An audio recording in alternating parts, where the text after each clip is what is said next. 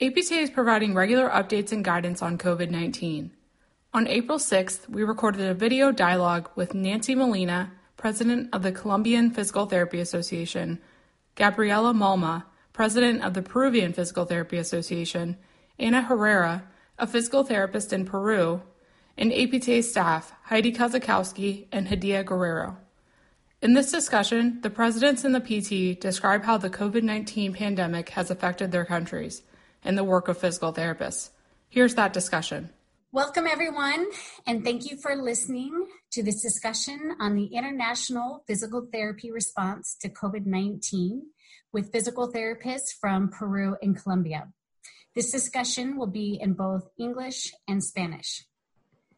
Entonces, buenas días a todos y gracias por escuchar esta discusión sobre la respuesta internacional de terapia física del COVID-19 con fisioterapeutas de Colombia y Perú.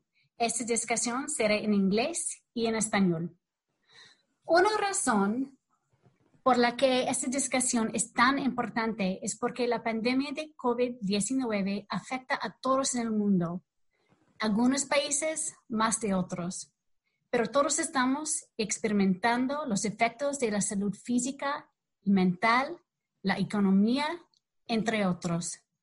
Como fisioterapeutas, compartimos la misma profesión y podemos aprender unos de otros. Es un placer presentar a Nancy Molina, Gabriela Maima y Ana Herrera a esta discusión. So one reason that this conversation is, is very important is because the COVID-19 pandemic affects everybody in the world. Some countries more than others, but we're all experiencing the effects of this via mental and physical health through the economy and others. Um, and as physical therapists, we share the same profession. We have something very strong in common, and we can learn from each other.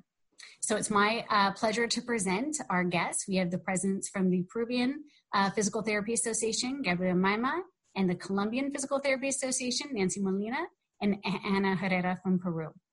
So, um, bueno, vamos a comenzar con las introducciones pequeñas y luego vamos a hablar más sobre la respuesta del gobierno, país y, y el, el, resto.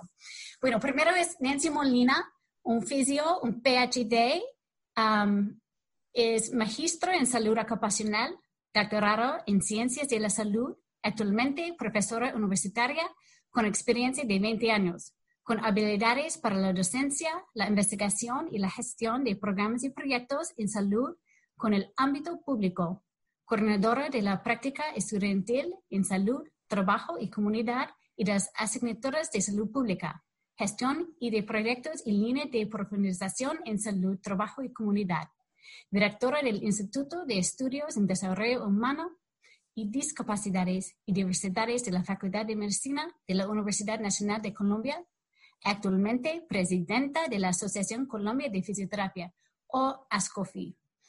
So, um, hola, Nancy. Hola, Heidi. Hola, colegas, Ana, eh, Heidi, eh, Gabriela. Muchas gracias por esta invitación tan especial y pues será un placer compartir con ustedes lo que hemos tenido. Bueno. Okay. Oh, okay. So um, this is Nancy Molina. She's a uh, physical therapist, a PhD, is licensed in physical therapy with a master's in occupational health and a doctorate in health sciences. She's the president of the Colombian Physical Therapy Association. She is currently a university professor with 20 years of experience in teaching in the areas of research, program management, and public health projects. She's a coordinator of student health, work and community projects for public health and project management. And Dr. Molina is the director of the Institute of Human Development, Disability, and Diversity in the Faculty of Medicine at the National University of Columbia in Bogota, Colombia. Um, and I forgot to introduce myself. My name is Heidi Kozakowski. Um, I am also a physical therapist. Um, I work at the American Physical Therapy Association in the um, the practice department. And with me is my colleague, Hadia Green Guerrero, also in the practice department. If you want to say hello, Hadia. Buenas noches a todos. Great. Um, okay, so next we have, um, we can't see her video, but we have um, Gabriela uh, Fatima Maima. She's a physical therapist who received her bachelor's degree from Federico Villarreal, University of Peru. She received her cardiorespiratory physical therapy specialization from the University of Sao Paulo in Brazil. Ms. Maima has worked in the pediatric and adult um, intensive care unit at the National Hospital of Children in Lima, Peru for 30 years. She is the president of the Peruvian Physical Therapy Association, or they'll call it ASPETEPI.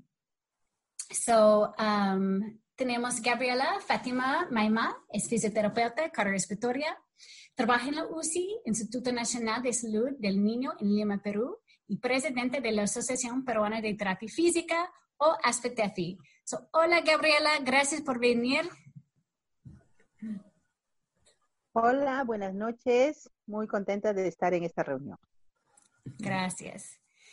Y we have um, Ana Herrera Diaz. She's a physical therapist. Um, she received her bachelor's and license from Federico Villarreal University in Lima, Peru. She currently works for the neuromusculoskeletal unit in the rehab department at Guillermo Almenara National Hospital Salud, which is their social security system. She's a consultant for the APTA, translating educational tools from English to Spanish, and she's the national coordinator for health volunteers overseas. So, Ana Herrera Diaz recibió su bachiller y licenciatura en la Universidad Federico Villarreal, trabajando actualmente como fisioterapeuta en la unidad de dolor neuromusculoesquelético del Departamento de Rehabilitación en el Hospital Nacional Guillermo Almenara Salud cuál es el Sistema Peruano de Seguridad Social. Es consultora para la APTA, trabajando con herramientas educativas en español para fisioterapeutas de habla española. España. También es coordinadora nacional para terapeutas de HBO o voluntarios internacionales de salud, como intérprete de los terapeutas internacionales de HBO en todo el país. So, gracias, Anna, for coming. Um, she's also going to be translating um, the yes. conversation. También va a traducir la conversación. es un placer estar con ustedes. This is a pleasure to be with you today, tonight, here tonight.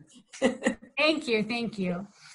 Ok, bueno, vamos a comenzar um, primero con Nancy Molina. Si puedes hablar un poquito más sobre tu trabajo, dónde vives, la situación del um, COVID-19 en tu país y uh, la respuesta en este momento del gobierno. Y luego vamos a hablar sobre la respuesta de las asociaciones y la profesión de terapia física y tecnología y más. Muy bien, bueno, muchas gracias. Eh, es todo un placer. Yo soy fisioterapeuta, eh, como ya fue hecha la presentación. Vivo en Bogotá y tengo mi tarea fundamental como docente universitaria. Eh, y como soy coordinadora de práctica comunitaria, pues mantengo un vínculo muy cercano con organizaciones sociales y comunitarias que trabajan el tema de salud en diversos grupos poblacionales. The, uh, I, I, forgot your name. You're Nancy Molina. Nancy Molina is your name. Your name? Yeah, Nancy Molina. Uh, she come. She's a physical therapist at Bogota, Colombia, and she is a university teacher and also a community practitioner. Practitioner at uh, her her place at Bogota.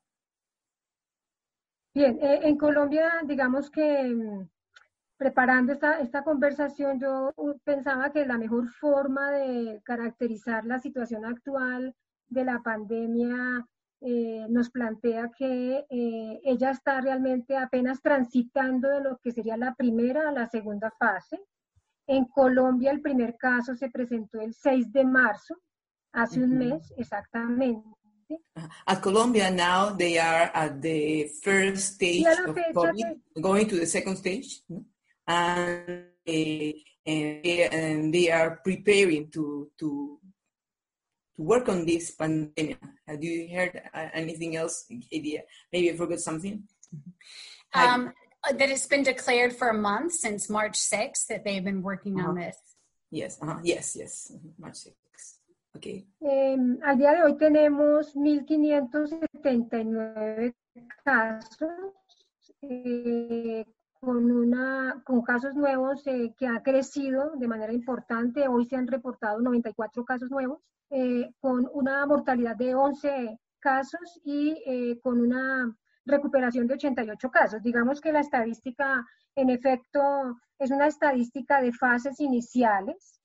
Eh, hasta hace reciente dos días se pasó formalmente de la fase 1 a la fase 2, es decir, de la fase de contingencia a la de mitigación.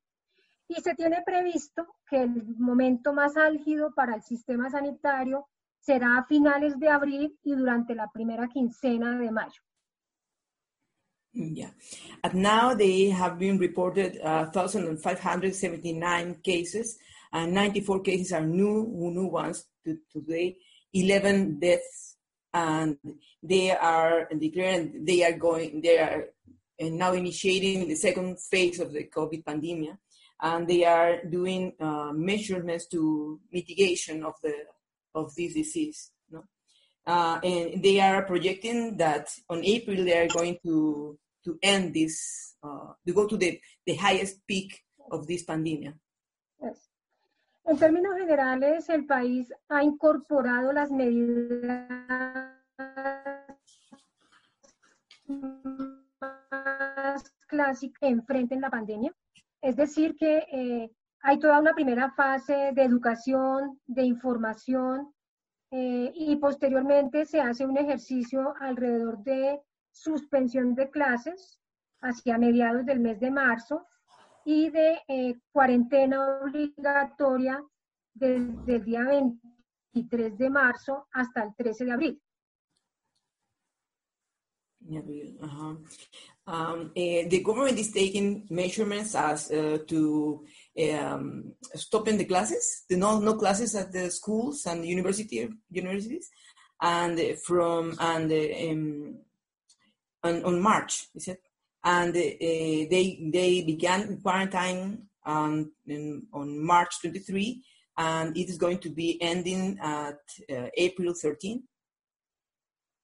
Entonces, digamos que el comportamiento ha sido el clásico. Eh, yo considero que eh, las medidas pueden ser caracterizadas más bien de corte conservador, es decir, se han incorporado las medidas clásicas, pero en el caso, por ejemplo, de Colombia, la cuarentena tiene un número importante de excepciones, lo que significa que aún circula mucha gente en la calle y a esto se suma una característica, yo diría, común de América Latina y es que eh, dado el grado de eh, informalidad de los trabajadores y de pobreza, no es muy viable, digamos, en términos sociales, que la población realmente permanezca en una cuarentena rígida.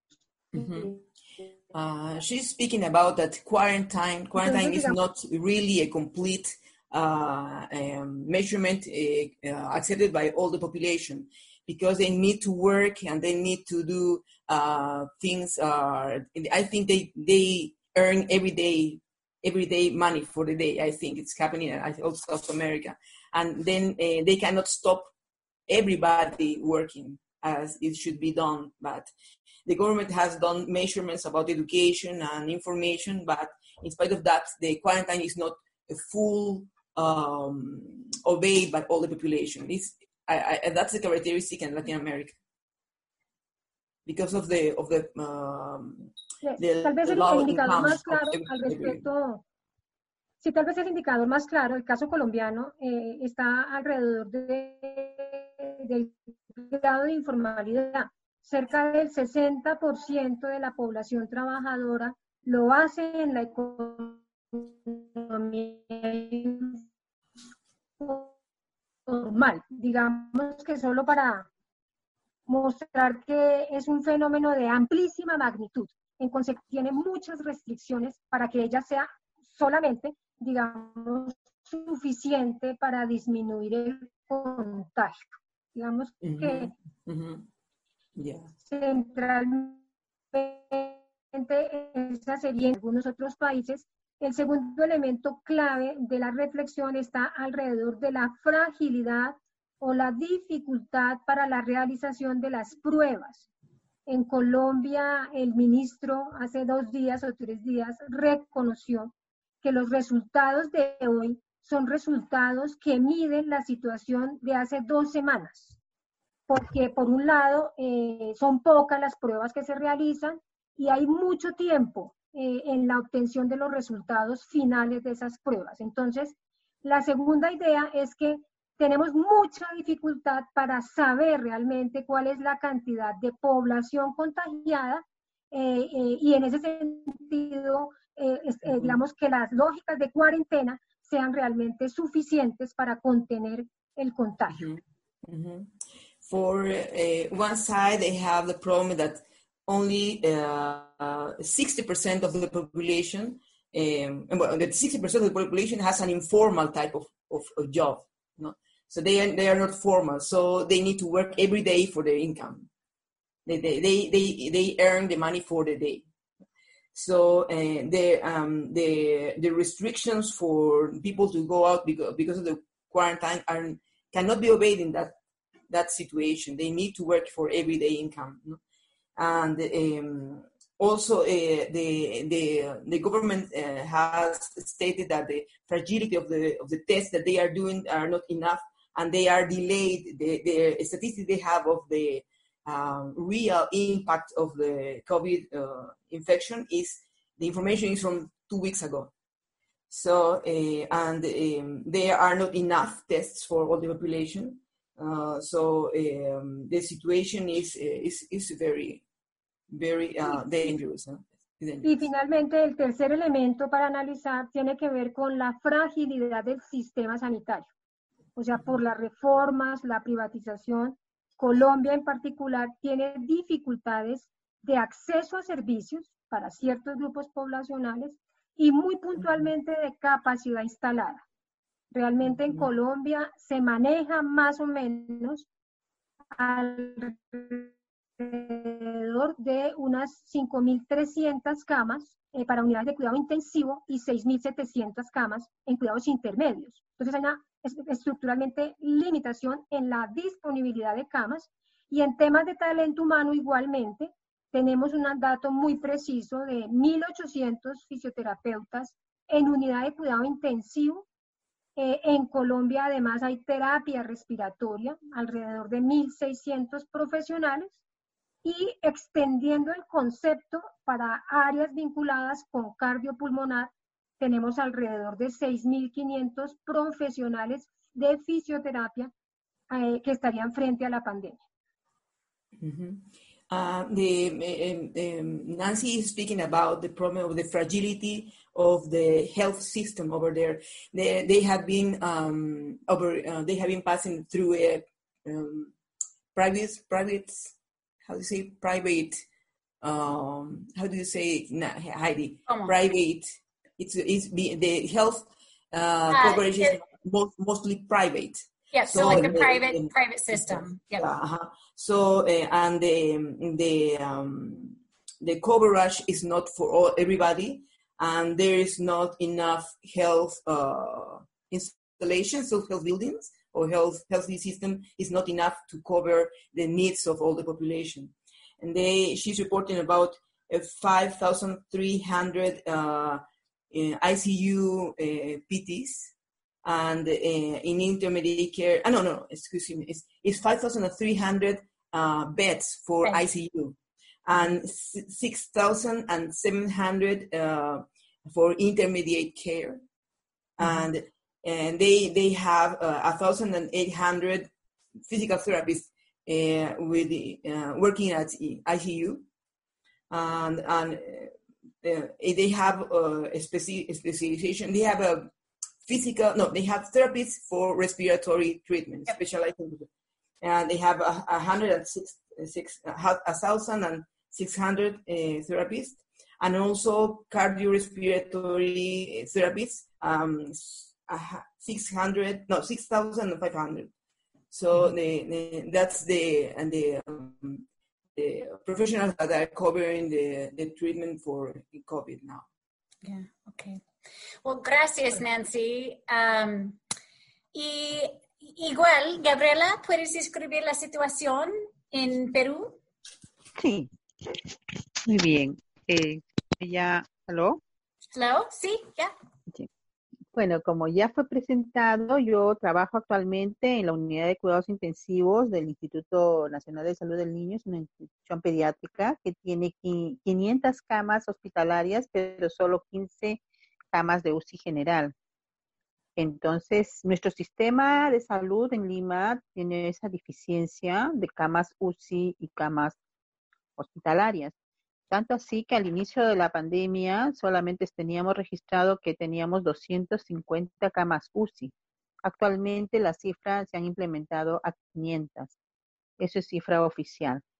Te dejo para que produzcas, Anita. Mm yeah. uh, uh, Gabriela is, is uh, telling us that she works at the National Pediatric Institute and uh, um, she says that uh, at now uh, this institute has 500 beds for pediatric patients the, and, and 15 for general ICU.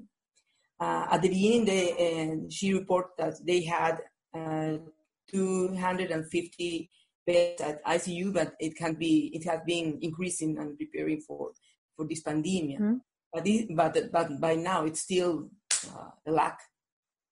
There's, there's a lack. Entonces nosotros, eh, nuestra, nuestro primer paciente eh, de COVID-19 de COVID se fue presentado hace un mes exactamente y por ese mismo, por ese mismo sistema de salud tan precario y con tantos problemas de camas hospitalarias que tenemos, el gobierno instituyó temprano la restricción social. Nosotros estamos con una restricción social desde el día 16 y a partir del 18 incluso con una restricción total a partir de las 6 de la tarde hasta las 5 de la mañana. O sea, no puede salir nadie. Nosotros le llamamos acá toque de queda, pero es una restricción social obligatoria total. ¿no? Mm -hmm. Yeah, uh, uh, we got our first patient being treated uh, and en March, eh, March, March 16. Dijiste que empezó en el primer paciente el 16. en, el 16 de marzo. El, el, no, el 6 de marzo fue presentado oh, el primer sí. paciente. Ajá, -huh, yeah. March 6, it was the, the, the reported, uh, the first patient reported from COVID. And, uh, and now, from uh, March 16, we got an emergency, health emergency. Uh, uh, but it, it increased by a curfew at March uh, March uh, 18. So now we have this curfew that is strong measurements with soldiers outside. We have, ahora tenemos soldados afuera, ¿verdad? Tenemos soldados uh -huh. afuera tenemos personal de policía, diferentes, eh, diferentes eh, cuerpos mm, policiales y uh, de la Armada. Armadas, ¿no? We have different uh, type of soldiers uh, around everywhere of the, of the city and uh, all along Peru and are uh, restricting the people to, to walk through the streets. It's very strict. And can you, um, one thing that maybe you can confirm that I've heard in Peru is that they only let women out on certain days of the week and men out on other days a week? Yes. Bueno, estaba, estaba, compartiendo acerca de que ha escuchado acerca de que nosotros ahora tenemos días para varones y días para mujeres ah, para sí, salir. Eh, bueno, ahora se ha hecho mucho más estricto, ¿no? Sí. Ajá. Sí. Sí, ah. y esa restricción ahora último ha sido mucho más y se está haciendo cada vez más, más fuerte. ¿Por qué? Porque al día de hoy tenemos nosotros 2.561 casos confirmados y 92 fallecidos. Uh -huh. eh, 2161, ¿no? Uh, eh, this, this, situation is getting more restricted because we got now uh, two, two, uh, 2,661 um, people with COVID, and uh, death, death, uh, death people with COVID is 92. And this is reported from the government. Pero también tenemos ya 979 recuperados y al día de hoy se han hecho ya 20 mil pruebas, que eso ha sido muy importante. En esta última semana se han hecho 10 mil pruebas más y eso es bueno para tener un paneo mucho más real. Yeah, uh, um, what we we had uh, something that is really good is that we got nine, 979 people recovered from COVID. And uh, um, we got to get uh, tw- uh, 20,000 people tested for COVID. So we this last week we got an increased number of people being tested. So now, now we got uh, a better number of what is really happening at Peru. Esta restricción fuerte ha permitido dar un poquito de tiempo al sistema de salud para eh, comprar pruebas, comprar material de bioseguridad y hacer eh, a tener un poco más camas de UCI. Se han cogido las torres de lo que era el Panamericano, lo que, donde se, se realizó el, la, las, el campeonato de los Panamericanos, como salas de hospitalización y un hospital en ATE se ha implementado totalmente como camas de UCI. Entonces, eso son, nos ha dado tiempo para hacer esas dos estrategias fuertes para poder contener un poco a los pacientes. this restriction, this uh, health emergency, and uh, people staying at home has permitted the government to get uh, time uh, to to stop some uh, Amortiguar. Ujú. some, some way at, to to to mitigate a bit the pandemic. So the government got time to get more tests and also to implement more hospitals. We have remember the Pan American Olympic Games that we just had in 19. Uh, 2019, uh, eh, we got uh, these beautiful uh, installation buildings, and now the mo- many, well, some of them have been uh, turned in hospitals or U- ICU hospitals, and and also an ATE is the district of Lima.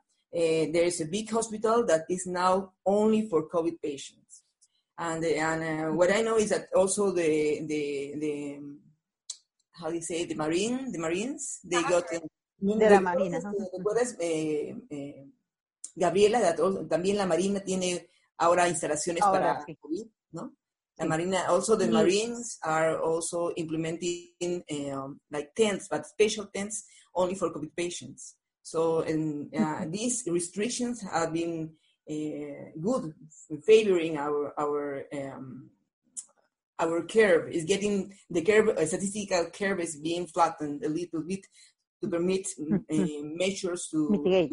treat in, in better ways the COVID patients.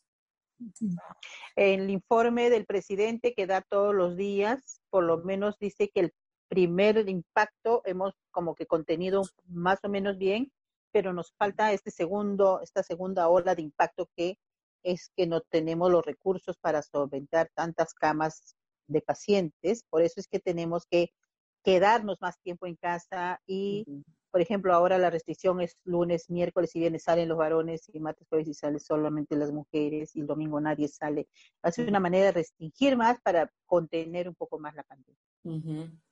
Eh, sí, realmente nosotros tenemos la misma población, ¿no, Gabriela? No, en inglés.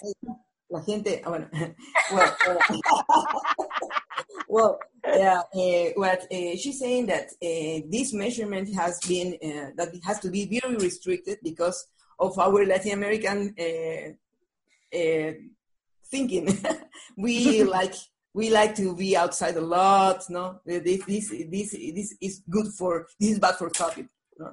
So you know, so um, uh, so the government has had had to take this measurement because these measures because um, uh, now we have passed with some positive uh, results the first impact.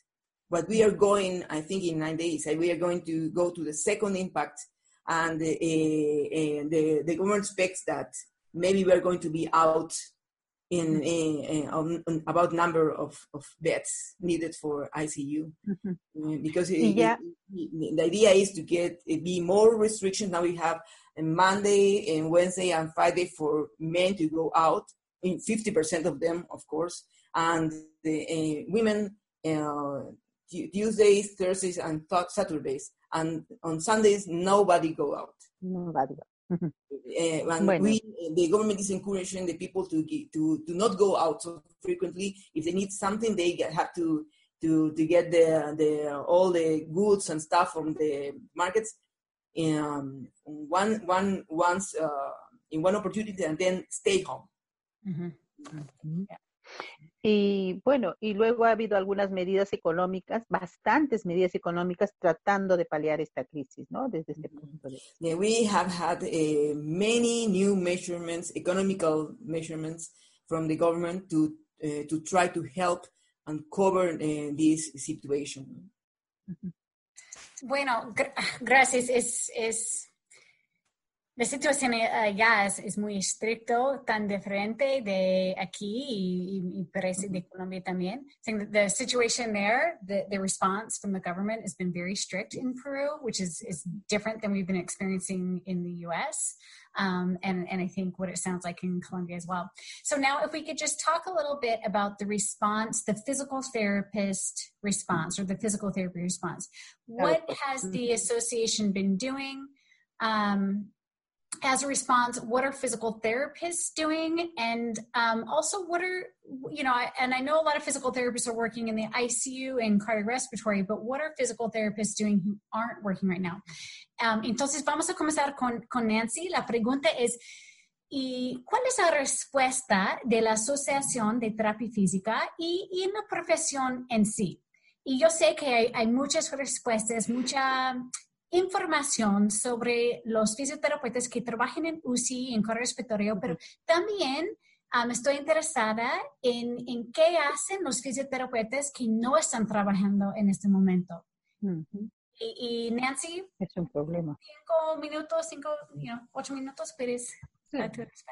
Eh, bueno, nosotros organizamos una estrategia nacional articulada, organizada en seis grupos de trabajo con profesionales especialistas en eh, los servicios eh, cardiorrespiratorios en diversas áreas. Entonces, lo que decidimos es que hay fisios que no todos están en lo institucional, por ejemplo, en la UCI. Entonces, organizamos un primer grupo para toda la acción de los fisioterapeutas en la atención domiciliaria, en primer lugar, para pacientes sintomáticos o no sintomáticos. Ahí pensamos que la fisioterapia tiene un rol importante. En segundo lugar, un grupo en el área de eh, consulta externa y urgencias. En tercer lugar, un grupo en hospitalización. En cuarto lugar, un grupo para cuidado crítico o cuidado intermedio o unidades de cuidado intensivo. Un quinto grupo dedicado a los temas de eh, salud familiar y fisioterapia y salud comunitaria. Y un último grupo centrado en el tema del cuidado y bienestar de los fisioterapeutas durante la práctica profesional. Esos grupos desarrollan acciones de preparación de lineamiento técnico, de información, de comunicación y eh, de estrategias de eh, fortalecimiento de competencias profesionales para estas áreas. Entonces, si quieres, traduce esa parte y ya completa. sí, por favor. Uh, bueno, eh, eh, Colombia is now where the physical therapists are working uh, with national strategy. And they, have been divided the, the, the group of physical therapists in six six special six um, um, six aims six uh, areas and uh, yeah uh, and uh, they have um, have professionals that work in institutions and they, they have professionals that go at the institution. They are working like private care at home. So they have, they have divided the first group uh, uh, are they are working uh, in domicile domicile at, at home home care home, home health home care home health and with people with symptoms and people with not symptoms but who are at home. So the, the therapists are going to treat them. This group. There, another group are working with the um, ambulatory patients. The second group. The third group is working with uh, people hospitalized, people in the hospitals. And the fourth group is uh, working in, in ICU and intermediate care. Uh, the fifth group is working in, in family health and community health, community health. health. Mm-hmm. And the sixth group is working in, in the care and the, and the wellness, well, well-being, well, wellness, wellness of the physical therapists that are working in this, uh, are practic, practicing during this uh, this time. ¿no? Wait, una, una preguntita, Nancy. ¿A quién del team de, de, um, decide uh, quién trabaja en qué área, en qué grupo? Eh, so my no, question is, who, who decides what group you're in? Eh, hay un grupo, digamos, coordinador, hay seis grupos coordinadores y las personas se inscriben a cada grupo según su campo de ejercicio real, su grado de experticia, por ejemplo, o demás. Entonces tenemos expertos de unidad de cuidado intensivo que son los que están construyendo el lineamiento para ese grupo y así con cada uno de los grupos. So, so these six groups have people who are the leaders of this group who are uh, uh, receiving the uh, subscription or the, the, the um, physical therapists, they choose which group they want to be in. So they go to the leaders of each group and, and, and they offer their services to, to that, that type of, of work. ¿Y a quién paga? No, ¿Quién este, paga? este es, no, este es un ejercicio, digamos, de trabajo gremial eh, que está siendo desarrollado por cerca de 80 profesionales que están concentrados en desarrollar la estrategia, buscando fortalecer las competencias de los fisioterapeutas en esos campos y en esas áreas. Es un trabajo totalmente gremial. Ya en términos de dónde trabajan los fisios, pues los fisios trabajan en esas áreas, la mayoría en el sector privado, ahí sí en unas condiciones contractuales, salariales y de seguridad muy, muy frágiles, supremamente frágiles. El nivel salarial de los fisioterapeutas en relación a otras profesiones en Colombia es de los más bajos y la estabilidad laboral por otras razones estructurales pues no existe eh, de manera muy notoria. Se trabaja por contratos, algunos a término indefinido, algunos otros por periodos muy cortos, entonces hay un tema de estabilidad laboral muy complejo.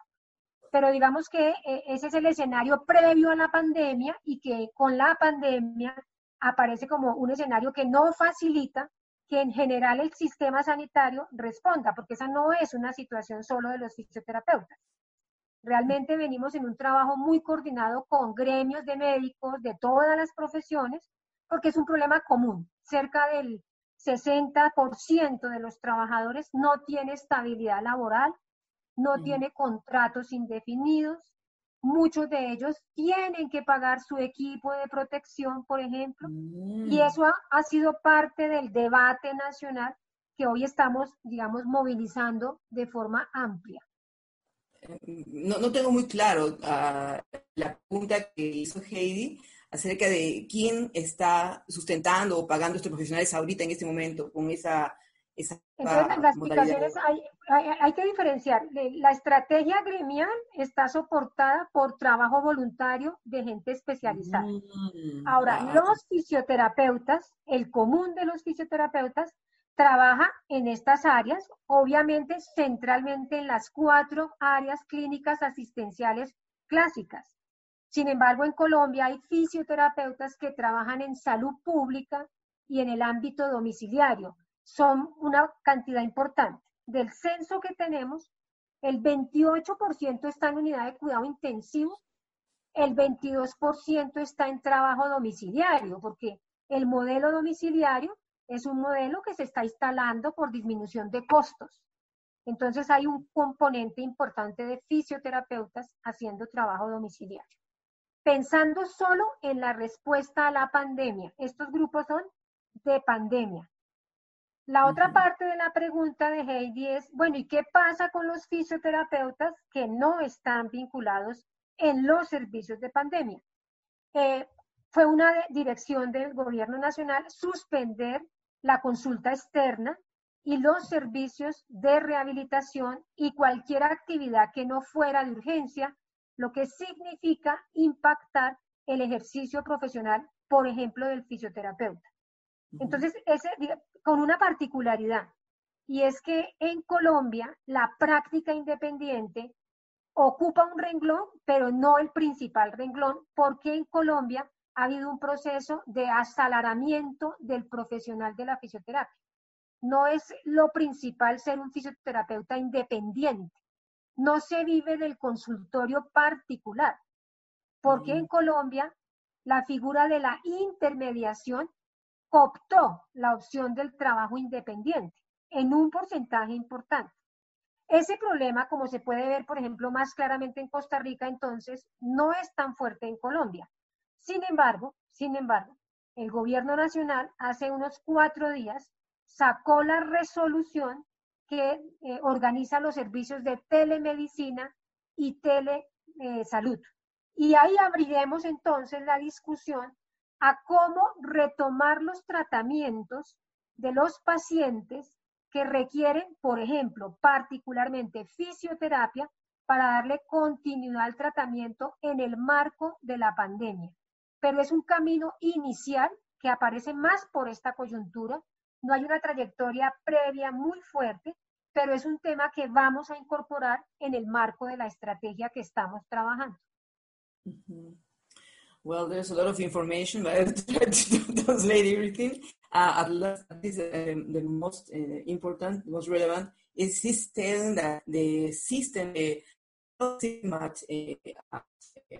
Colombia, in, in, this system, the situation of the PTs is, is fragile. Fragile. They are uh, not considered to be um,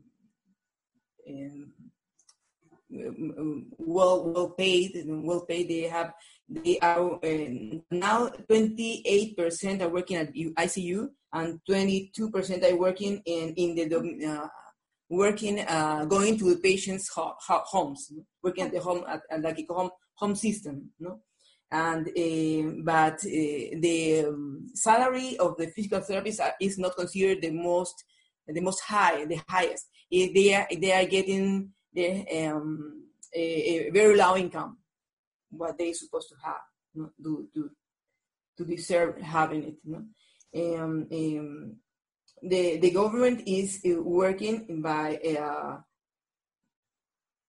tel- telemedicine, is, is it that in English? Telemedicine, uh, uh, health by uh, television programs, conference, conferences. No?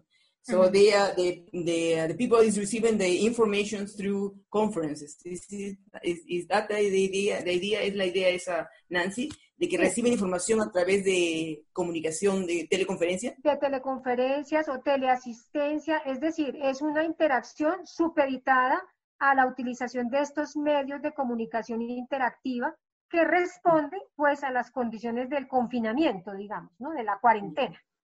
Ah, eh, esto es un sistema por ahora, por la pandemia. Claro, la resolución salió hace cuatro días. O sea, nosotros no tenemos un desarrollo previo fuerte en ese tema. Ajá. And now the uh, Colombia is uh, um, having uh, information through teleconferences. Yeah, tele, tele, they say tele-rehab. They've started that through computer programs or, you know, uh-huh. video conference. information and also uh, assistance, health assistance for the people who are in this pandemic stay at home. Yes. At home. So that's the way the, the government is is covering the, the health uh, needs uh, for the people who are at home. Ok, y um, una preguntita más. Creo que Hadia tiene una pregunta sobre esto. -huh. Gracias. Yo tengo dos preguntas. So, um, one, I'm wondering what protective supplies are being given to the therapists who are going in and out of the homes with people who have symptoms and who do not have symptoms. Mm-hmm. Es mi primera pregunta. La primera pregunta es qué tipo de protección tienen los terapistas que van a atender a los pacientes, dices? uh, en ese tiempo y cómo están adquiriendo ellos los equipos de protección. En su caso, es con sí. síntomas y sin síntomas. Sí, eh, eh, pues ah, decía yo que, que la, la, digamos, la condición de trabajo en Colombia de los trabajadores en general de la salud, también de los fisioterapeutas, es en términos laborales muy frágil, muy débil. Así que tienen poquísimos, digamos, desde antes de la pandemia, los temas de bioseguridad no son temas muy relevantes. Mm, mm, A tal grado que incluso antes de la pandemia, los fisioterapeutas compran mucho del material que requieren utilizar, en, digamos, particularmente en la atención domiciliaria, por ejemplo. Con la pandemia nosotros diseñamos un instrumento de caracterización de condiciones de salud y trabajo. Es un instrumento que estamos circulando hace tres semanas y ya nos da unos datos muy interesantes. Cerca de, eh, del 60%. ¿Perdona? ¿Podrías repetir el nombre del instrumento? Sí, eh, ese se llama, eh, ese es un instrumento de caracterización de las condiciones de salud y trabajo de los fisioterapeutas. Eh, si ustedes entran al link de la estrategia, ahí van a encontrar tres instrumentos, de hecho, tres. Uno caracteriza la condición individual del fisioterapeuta hoy en día en la pandemia. Uno segundo es un instrumento de denuncias de vulneraciones a los derechos en el marco de la pandemia. Y uno tercero es una caracterización de las condiciones de bioseguridad de las instituciones. En general, el 60% de los fisioterapeutas no recibe equipos de protección personal de acuerdo al riesgo. Y entonces la pregunta de Hayden ahí es muy importante porque, claro, se necesitan equipos de protección en el trabajo domiciliario, no solamente en la unidad de cuidado intensivo. De hecho, el contagio hoy, pues es mucho más fuerte en el tema domiciliario si tú no estás advertida de la posibilidad inminente de estar trabajando con casos positivos. Eh, así que eh, hemos elevado un debate y una exigencia por la garantía de equipos de protección idóneos para el riesgo, pero es uno de los grandes debates y de las grandes limitaciones. Hemos, por ejemplo, observado que se presentan inequidades aberrantes. Como hay pocos equipos de protección, los equipos son dados al médico después a la enfermera, ¿de acuerdo? Pero en el último lugar, y si quedan, se le dan al fisioterapeuta. Ignorando que por procesos, muchas veces el fisioterapeuta tiene un contacto mayor y, digamos, más directo con el paciente, por ejemplo, en la unidad de cuidado intensivo, en procedimientos de intubación o extubación, por decir cualquier cosa. Entonces, eso es un debate neurálgico muy importante y ahí hay una gran debilidad. Mm -hmm. uh, uh, Nancy is speaking about how before the pandemic there were fragile uh, status of the physical therapist about uh, getting um, health uh, coverage, uh, about the health clothes. protected, protect them from the protective, protective equipment. Clothes. Uh, uh, they, in, in, fact, they in the past before the pandemic, they had to.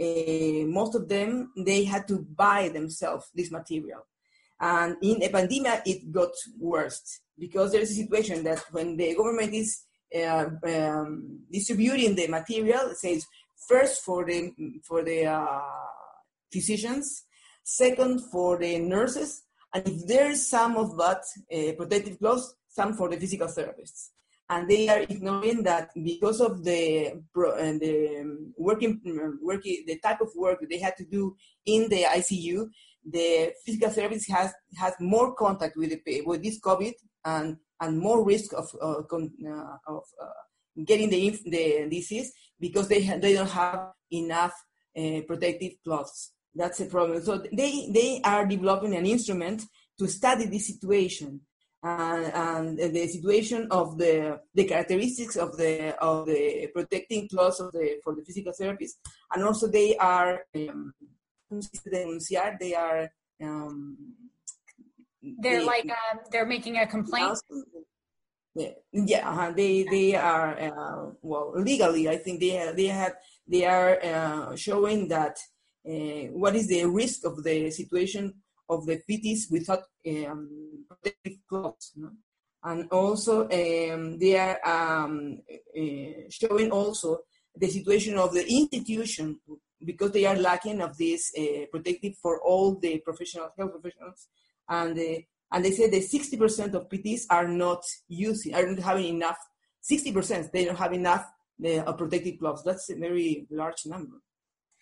Y, bueno, por, por el tiempo, tenemos que hablar con Gabriela un poquito más y luego vamos a tener palabras finales. Y in Hadia, maybe you can ask your question to both of them after, but in, in an effort to keep time, we're going to move on to Gabriela. Entonces, Gabriela, ¿puedes um, hablar sobre la respuesta de terapia física, ASPETEFI y también, Ana, si quieres hacer tu experiencia también, por favor? Bien, en, el Perú, eh, a partir que el día 15 que se dio la restricción obligatoria, el ministerio también dio como norma que se suspendieran todas las consultas ambulatorias y también las domiciliarias para evitar el contagio. Uh, in March, on March 16, the government stated that the, the health emergency is and all uh, ambulatory uh, consultation or ambulatory treatment has to be stopped uh, to uh, to do Domiciliarias. Wait, can I, say, ICU. can I say one thing? Ambulatorio is what we would say outpatient. Outpatients, outpatients yeah. consultations. Tope. Have been, Consulta externa, ¿no? En todo, en todas las áreas, no solo fisioterapia, sino médica también, y en todo ese tipo. ¿Por qué? Porque como dije, dijimos en un momento anterior, el problema del abastecimiento de pro equipos de protección. O sea, hay un gran déficit en equipos de protección para el personal de salud. Entonces, esa ha sido una medida como que tajante en ese sentido. Existe, pero algunos grupos, sobre todo privados, que estuvieron mandando a los colegas a la parte domiciliaria, porque como no tenía, incluso los estaban obligando a trabajar sin protección. Ahí tuvimos que sacar un comunicado reforzando desde ASPETEFI, reforzando que no se podía atender pacientes si no se tenía el equipo de protección. ¿no? Y eso ha sido como un apoyo que hemos dado desde la asociación para los colegas que nos estuvieron llamando diciendo que estaban obligándolos a trabajar sin equipo de protección. Mm -hmm. uh, uh, the government stated that any private, any outpatient uh, consultation or, or, like rehab or any any specialty has to stop to privilege the the, the lack of enough health um, ¿cómo se dice? Protected protection, uh, protection uh, cloths to, because we have not enough for all the all health personnel. So this uh, um, this limited number of, of, protective cloths has to be for the people who work at ICU of are treating these COVID patients. That's why all other uh, specialists have stopped working. Uh, but some private uh, institution sent their therapists with no protective clothes to, to work at home. And then ASPETEFI, the, uh, the Peruvian Association for Physical Therapists, uh, denounced, uh, stated that it should be stopped because we don't, we don't want people, PTs, uh, be getting contact, uh, getting, uh, getting COVID because not protective clothes enough for them. Pero eh, tenemos que seguir trabajando en las áreas de hospitalización y áreas críticas. Y ahí sí se está cumpliendo con una labor muy importante para en estos momentos apoyar a que salgan la mayor cantidad de pacientes de alta y liberar camas, tanto de UCI como de hospitalización. Uh -huh. eh, actualmente no sé todavía de ningún fisioterapeuta respiratorio, como somos pocos también, que esté trabajando directamente en el proceso de intubación o extubación para los COVID, porque también para ese tipo de procedimientos o para estar en la sala COVID necesitamos todo el traje de protección que es reglamentario, o sea, no solo la máscara, sino todo el traje completo, ¿no? Para estar cerca. Entonces, eh, estamos un poco restringidos en ese aspecto, pero uh -huh. estamos, hemos generado un grupo de trabajo a través del, del, de una convocatoria y somos 30 colegas que estamos comunicados a través de Internet, brindándonos información, compartiendo guías y trabajando para sacar un, una guía para nosotros a través de AFT. Uh, um, there are not uh, enough uh, physical therapists working on the on the respiratory. Uh, there are there are not uh, information about any physical therapists working with COVID directly. They are working in the ICUs in different uh, institutions, but um, they are developing a guideline to work if they are called for COVID patients. Uh, but still now they are, uh, we have a respiratory uh, physical therapists working at ICUs, and they have been uh, provided with uh, with special garments for for working with patients in, in risk. Y ahí, en es, cuando hicimos esa convocatoria, vimos también que hay colegas trabajando en casas de reposo casas de donde están los, uh, los ancianos, los adultos mayores. Y también los hemos acogido al grupo porque también es un grupo que está trabajando con población vulnerable. ¿no? Mm -hmm. And there's a group of, there are a group of physical therapists working at the um, um, older houses, home care, uh, home, home care houses, uh, um, special houses for how, so we call it like nursing facilities or long-term care. Mm-hmm. Yes, yes, but they are only for older older uh-huh. older adults. Uh-huh. Mm-hmm.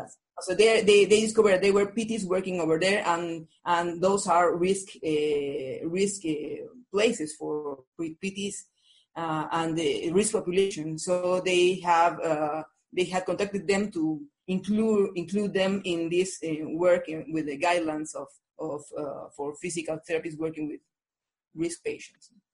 Y el, pero el grupo que más nos está preocupando ahora es el grupo de los colegas fisioterapeutas, que debe ser como un 60% alrededor, que son, que usan, que tienen práctica privada. Y como ha sido restringido por el gobierno, entonces ya se van a empezar a sentir las carencias económicas para este grupo de colegas que vamos a tener, ¿no? Porque no están atendiendo pacientes, están teniendo dificultades, ya van a empezar a tener dificultades económicas. Entonces, ese es un grupo que nos está preocupando mucho y estamos trabajando a través de la Junta Directiva en ver esto de las nuevas guías de telerehabilitación, cómo manejar los costos, teniendo en cuenta la situación como es en nuestro país, que primero para que sea reconocido un pago o un honorario, tiene que ser primero referido a un médico rehabilitador, luego enviado. O sea, esa parte que genera una dificultad todavía, eh, va a generar también una dificultad para el momento de la cobranza de los beneficios que pudiera tener en la telerehabilitación con los colegas.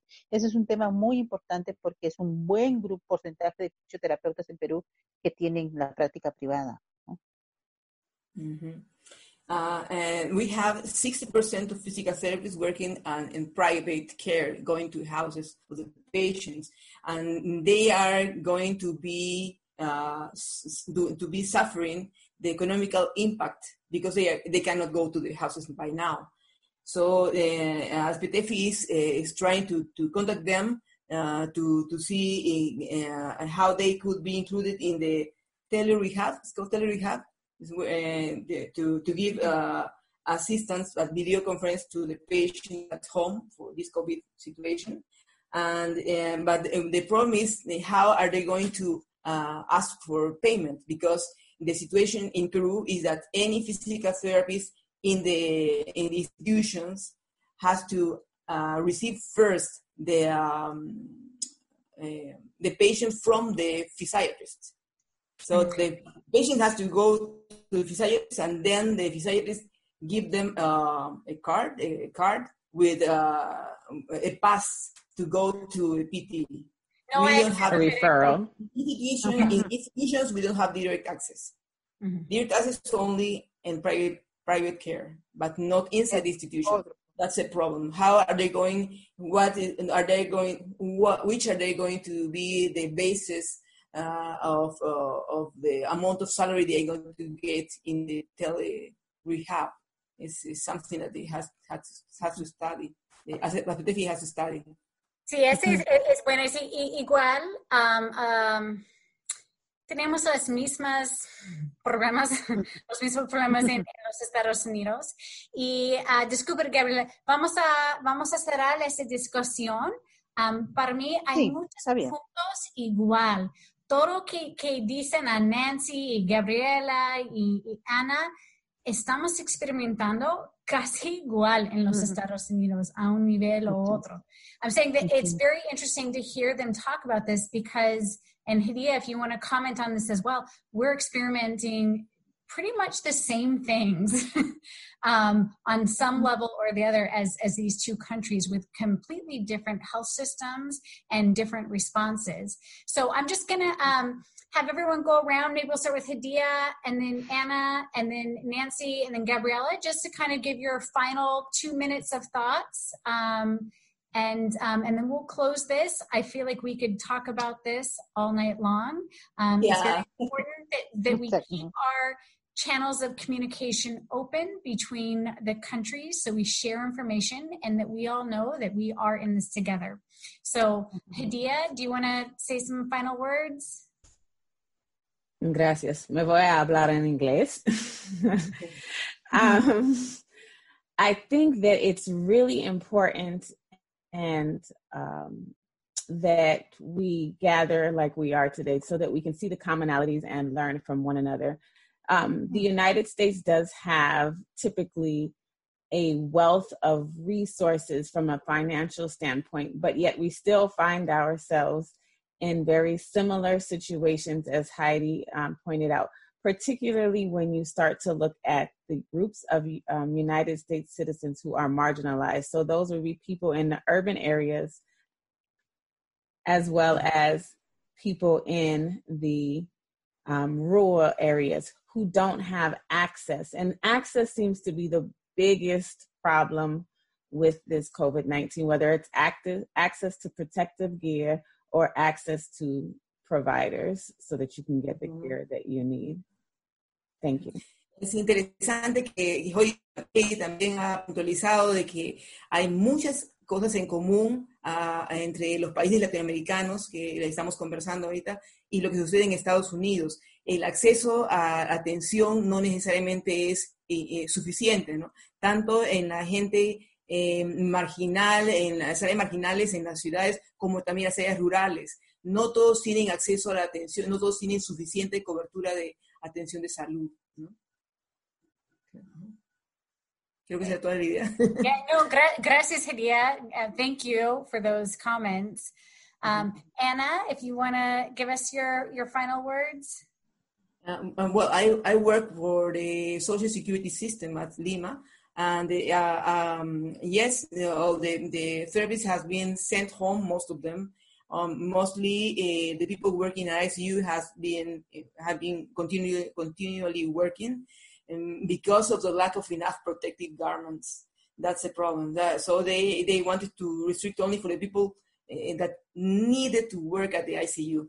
But uh, uh, since some uh, weeks, uh, uh, like a week ago, the government, no, the SLU got more garments, more more protective clothes. So um, more physical therapy has been sent now, not working for ICU, but working for the uh, other guards that uh, people post surgery that not not for, for COVID, but they needed to they needed therapy. There are many people at the hospital, the wards.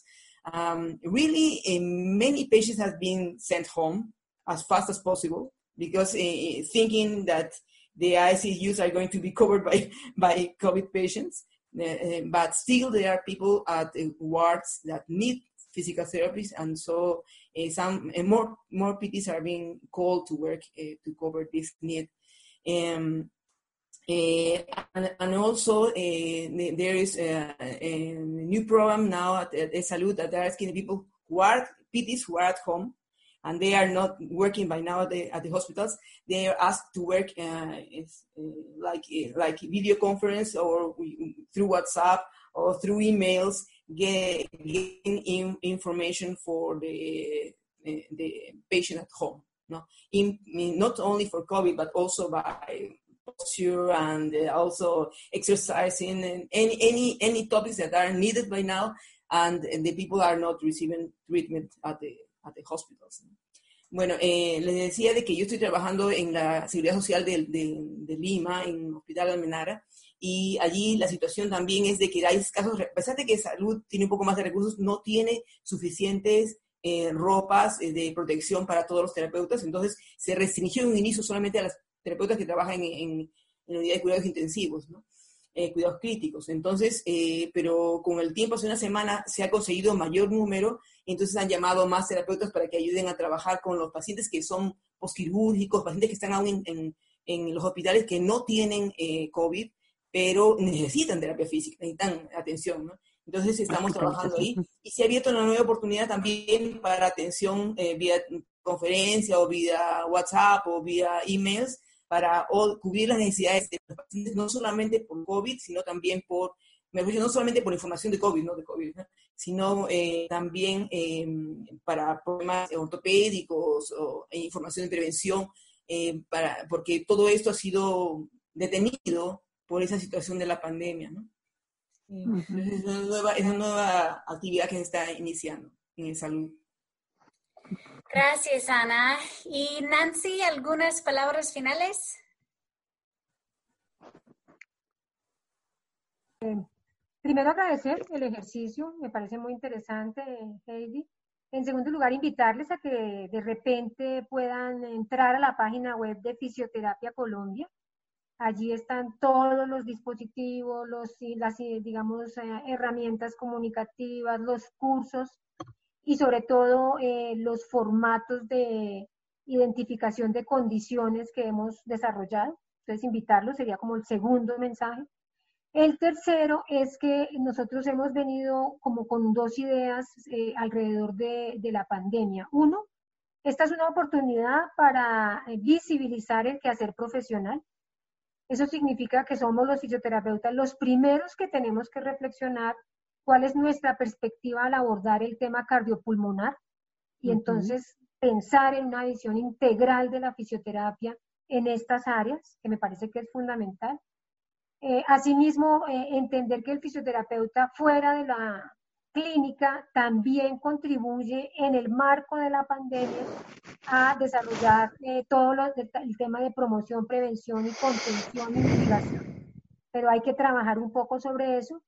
Y finalmente, eh, pues que todo eso no puede ser hecho a la luz de no garantizarle a los fisioterapeutas mejoras en su condición de trabajo y sobre todo condiciones de bioseguridad porque creo que ese es un tema eh, que ha sido invisibilizado incluso por nosotros mismos. Eh, el otro día conversaba con Pablo, eh, nuestro compañero de la WCPT para América Latina, sobre este tema y él me contaba que justamente, pues en términos de lo que ha pasado en Europa y otros países, no se tiene un registro de colegas que hayan sido, digamos, contagiados.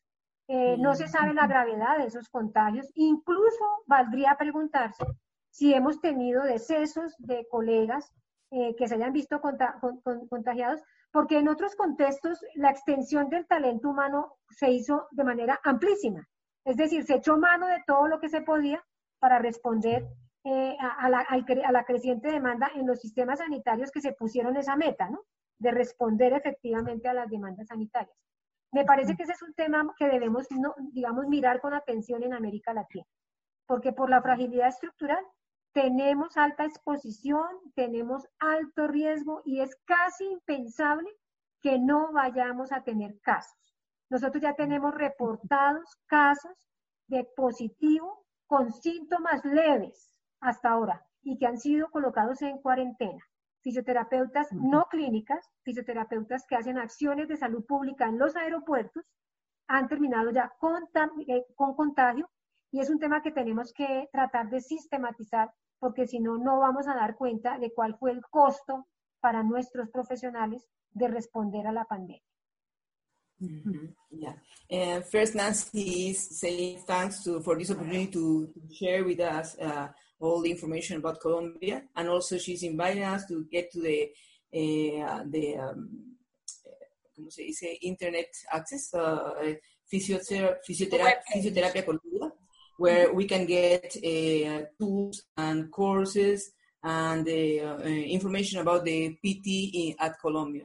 Mm-hmm. And also, um, uh, this is uh, this is time to get two ideas. He says uh, the, the, the opportunity of physical therapists to get more into cardiorespiratory therapy because it's needed, And also uh, for um, another idea is to get in the outpatient treatment for PTs, working outpatients, to get more in prevention and promotion of health promotion um, for this COVID, no, this COVID, and also um, uh, the, the importance that the physical the physical therapists uh, are uh, provided with uh, re, um, protective garments garments because they are going to be in in so much risk working with this respiratory mm-hmm. patient. And,